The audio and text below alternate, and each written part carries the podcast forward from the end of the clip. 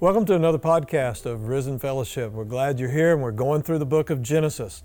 We've already studied the first 11 chapters, which is the first section of the book talking about the four great events of the creation, the fall of man, the flood of Noah, and the rebellion at Babel. Now we're into the second portion of the book, the second division of the book, and that's chapter 12 through chapter 50, and that's about four great men. We looked at uh, Abraham last week as the first great person. Now we go to his son Isaac as the second great person.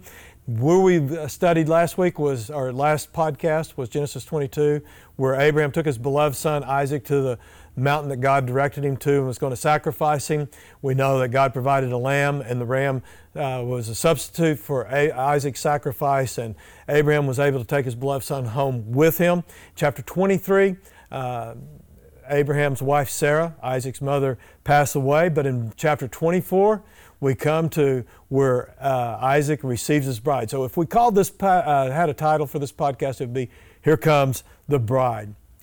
Now, I don't know about you, but as I study through this, it seems a little strange to me that chapter 24 of Genesis is the longest chapter of the 50 chapters of Genesis. And it's all about how this man got his wife. And I know it's an important and it's a beautiful story about how the love of uh, Isaac and Rebekah came to be. But it seems a little strange to me that in chapter 1 it talks about the creation of the universe. It's only 31 verses. And in this one, there are 67 verses to talk about how Rebekah becomes Isaac's wife. Now, it's important because the story really teaches us about the importance of God's people being separate from the world.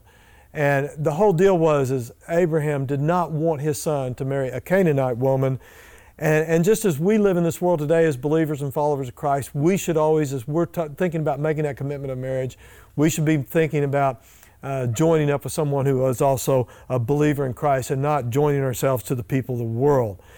Um, now, we may not use all the same principles that Abraham did as he uh, worked to find his wife for uh, the wife for Isaac, but we can go at it with the same direction that he did, desiring to have uh, God's will to pray and to seek His guidance and being willing to obey what God tells us to do.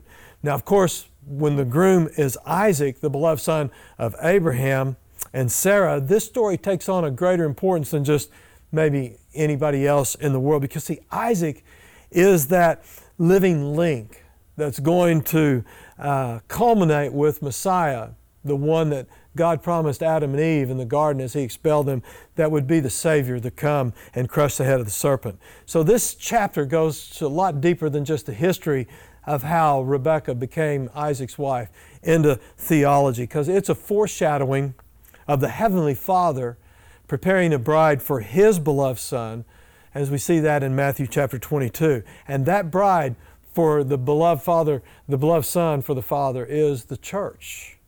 And that's what we read in 2 Corinthians chapter 11 and also in Ephesians chapter 5.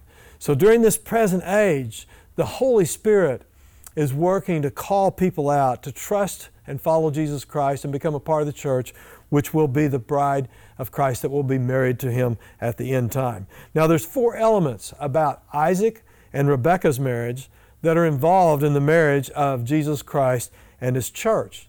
And the first element is simply this.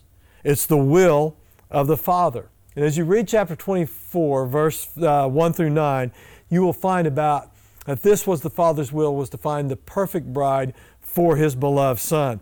There were three things that Abraham challenged his uh, servant to do in selecting this woman and bringing her back to be Isaac's bride. Number one, not be a woman of the Canaanites. Number two, that this woman would be chosen from Abraham's relatives that lived 500 miles away. And number three was that he would be sure not take Isaac back there, but bring the woman back to be Isaac's wife in the promised land. Now, this woman would become the mother of the descendants that would become a great multitude, a great nation that God had promised to Abraham. And it was also through this woman that the seed of woman who would crush the head of the serpent would also come. So this woman had to be the right one. And just as Abraham wanted a bride for his son, so God the Father wants the perfect bride for his beloved son. And why? Why would the Father in heaven want a son, uh, want a bride for his son? and be this perfect one. It's not because Jesus needed anything, because Jesus is also God. He is self existent and He's self sufficient and has need of nothing. But the bride that the Father wants for His Son is the love gift to His Son. And I think we're often guilty of thinking how the Son is the Father's gift to the world, as John 3.16 tells us.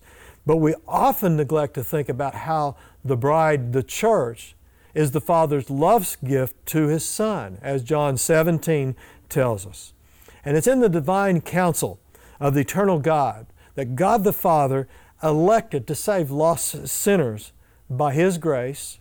So God the Son also agreed to die on the cross for the sins of the world. And it's also God the Holy Spirit agreed to be able to apply that work to the lives of those who would believe and follow Jesus Christ. Ephesians chapter 1 talks about this and talks about how the three persons of the Godhead are all involved in this work of redemption and salvation. God the Father in chapter 1 of Ephesians, beginning in verse 3, says, uh, in verse 1 says, Paul, an apostle of Christ Jesus by the will of God, to the saints who are in Ephesus, who are the faithful in Christ Jesus, grace to you and peace from God the Father and the Lord Jesus Christ. Blessed be the God and Father of our Lord Jesus Christ, who has blessed us in Christ with every spiritual blessing in the heavenly places, even as He chose us in Him before the foundation of the world, that we should be holy and blameless before Him. In love, He predestined us to be adoption to himself through as sons through Jesus Christ according to the purpose of his will to the praise of his glorious grace with which he has blessed us in the beloved. So that's how God the Father was working out this redemptive uh, act of salvation. But God the Son picks up in verse 7 when Paul writes, saying, In Him we have redemption through His blood the forgiveness of our trespasses according to His riches in grace, which He lavished upon us in all wisdom and insight, making known to us the mystery of His will, according to His purpose, which He has set forth in Christ as a plan and for the fullness of time to unite all things in Him, things in heaven and things on earth.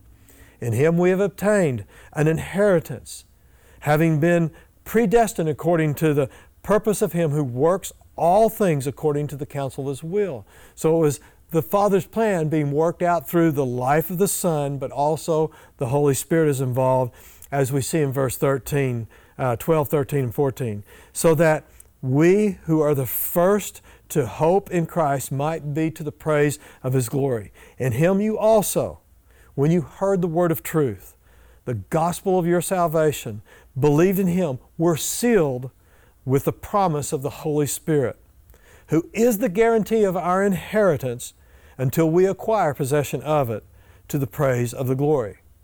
And notice that the reason for all this activity of God the Father, the Son, and the Holy Spirit are all for the praise and the glory of God, as verse 6, verse 12, and verse 14 said. So when you think about telling people about the wonderful work of God through Jesus Christ through the power of the Holy Spirit, remember that as you have the privilege of speaking about the salvation that comes through Jesus Christ, you're literally inviting people to come to a wedding, to be a part of the wedding, to become a bride prepared, because that's the will of the Father. The second element is about the witness of the servant. You see, Abraham sent his servant to this distant land to be able to find the right woman and bring her back. This anonymous servant was completely devoted to Abraham, his master. As a matter of fact, his favorite name for Abraham in this chapter is my master, which is used over 19 times. This servant lived and served only to please his master, which is a good example for us today as we live. We should follow that to want to live, to obey, and to please our master. But how would he fulfill this mission? To find the right woman for his master's son? Well, he acted in faith and he believed in the promise of God and he trusted in the providence of God to direct his steps. He prayed and he kept his eyes open to see how God would work. He wasn't impulsive, he simply waited for God to do the right thing at the right time. But then we have the bride, Little did Rebekah know that by doing a humble task of just getting water for this man's uh, donkeys and for his camels, for all of his deals, getting water for the stranger and his flock would make her ready to be a bride for one of the most wealthy men in the world. And that they would enter into this covenant relationship with God Almighty. She would become the mother of Jacob, who would become the father of the 12 tribes of the 12 sons of Israel. We need to make every occasion of the, our lives, any one of them can be a great one as long as we stay devoted and wanting to do the Father's will. Rebecca just simply made herself a servant. She humbled herself. She was kind. She was pleasant. And because she was a hard worker, this attracted the servant to her and realizing that this was the one. And the servant even asked her, said, Whose daughter are you? And she said, I am uh, the daughter of my father Laban. And so he didn't speak about himself when he went to meet Laban. He simply told about Isaac, and he was telling Laban about the father of this woman, about the great wealth. Now, when we look at this, we can see how this servant illustrates the work of the Holy Spirit in the world today. You see, the Holy Spirit doesn't come to speak to us about Himself, He's speaking about His Master, the Father in heaven. And He's also speaking about the Son, our Savior. And He's talking about the riches that are available to us through faith and trust in Jesus Christ. And He lives to witness about Jesus Christ. And the servant's job wasn't to argue or to bribe someone into becoming a part of that, but simply to tell the truth and to bear witness of the greatness of his master. He didn't force Rebekah to want to marry Isaac. He merely gave her the facts about who Isaac was, and the opportunity was there for her to make her decision. Now, there's nothing wrong with us trying to be uh, urging people to be ready to accept and follow Christ to be saved, but we must be careful to not to take the role and the place of the Holy Spirit in that witnessing spirit. We do just like the servant. We tell the truth and we allow the Holy Spirit to work in the human heart to make that truth uh, received. So, we have the will of the Father, we have the witness of the servant, but we also have the willingness of the bride. Uh, the family let Rebecca make her choice. Do you want to go with this man? Do you want to become uh, the bride of this person that you've never met before who's a part of the family. And we don't know what really motivated Rebecca to make this decision. She simply heard about Isaac and she believed it. Now, she had seen some proof of the wealth that he had because the servant shared some of the things that Abram had give to him and saw that uh, not only was his servant, but obviously the master, Abraham, was very great and he was very generous uh, with the things that he had. She had never met Isaac, but what she had seen, she was convinced that it was time for her to go. Now, stop and think about this. There could have been lots of arguments to keep her from going. There could have been family members, there could have been friends said, What are you kidding me? You've never seen this man. You don't know who he is. Maybe the servant that's come to you is a fraud. Maybe you're getting taken. This is going to be a 500 mile journey that you're going to take by foot. You may never see your family again if you leave her. There have been all kinds of arguments that would have dissuaded her from making this decision. But yet, she made her choice to go. And that's a great example for us today. When people hear the truth about who Jesus Christ is and what Jesus has done for us on the cross, and how we can become a part of His bride and have a place in heaven for eternity, people today must not delay in making their commitments. It's an urgent plea from the Holy Spirit to know the very truth, not only of eternity, but right now.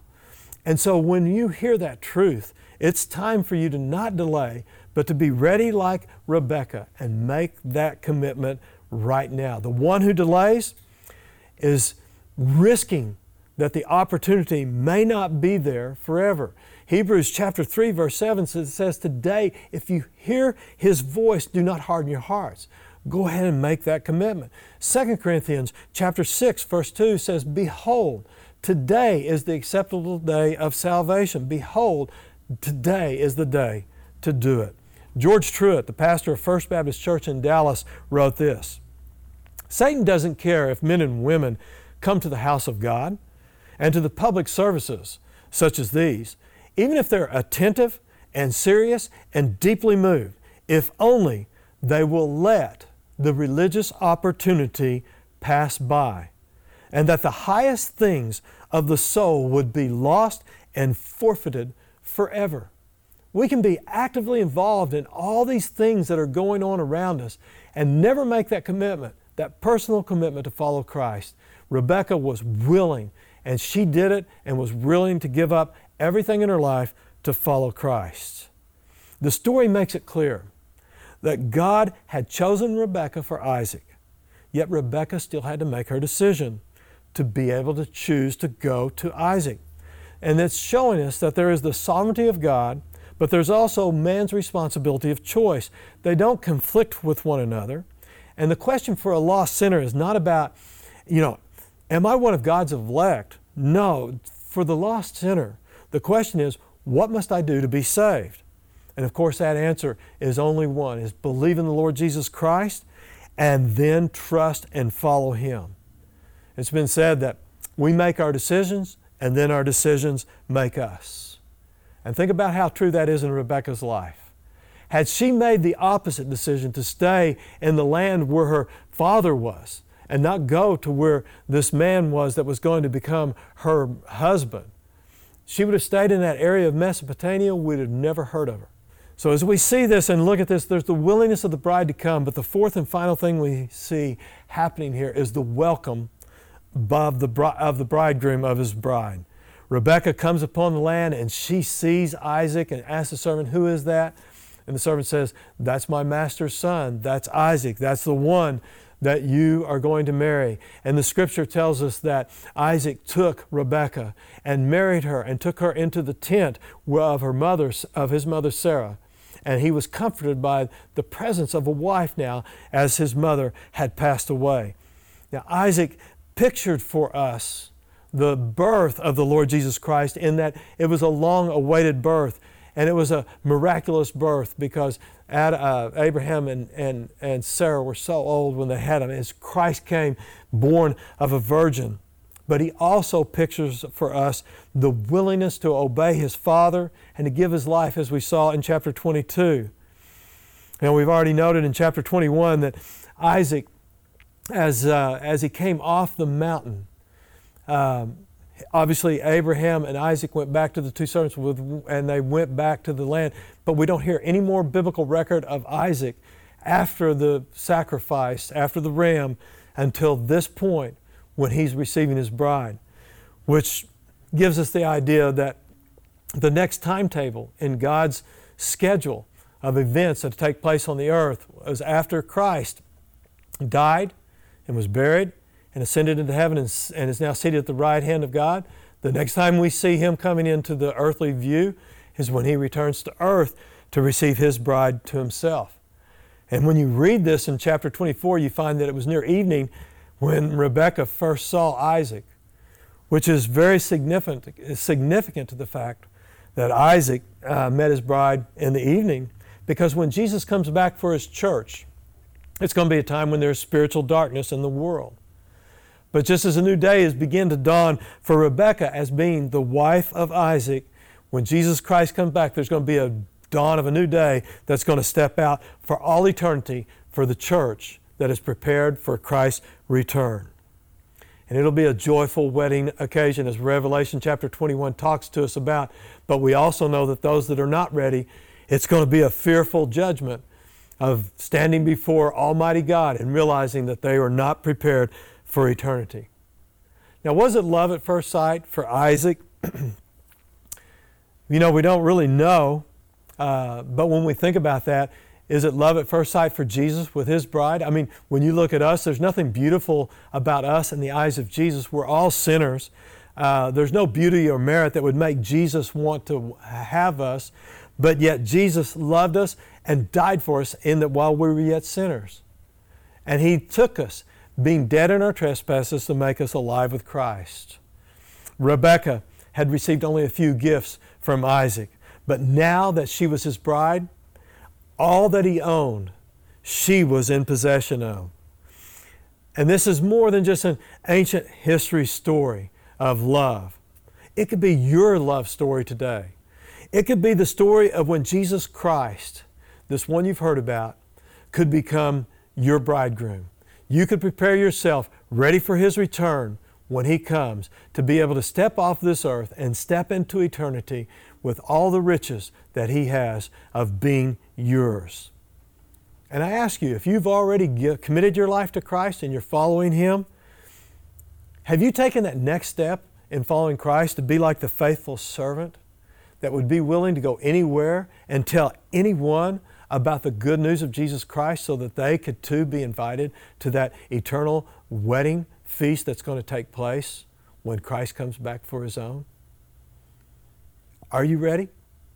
If you are, are you willing to share the good news of Jesus Christ?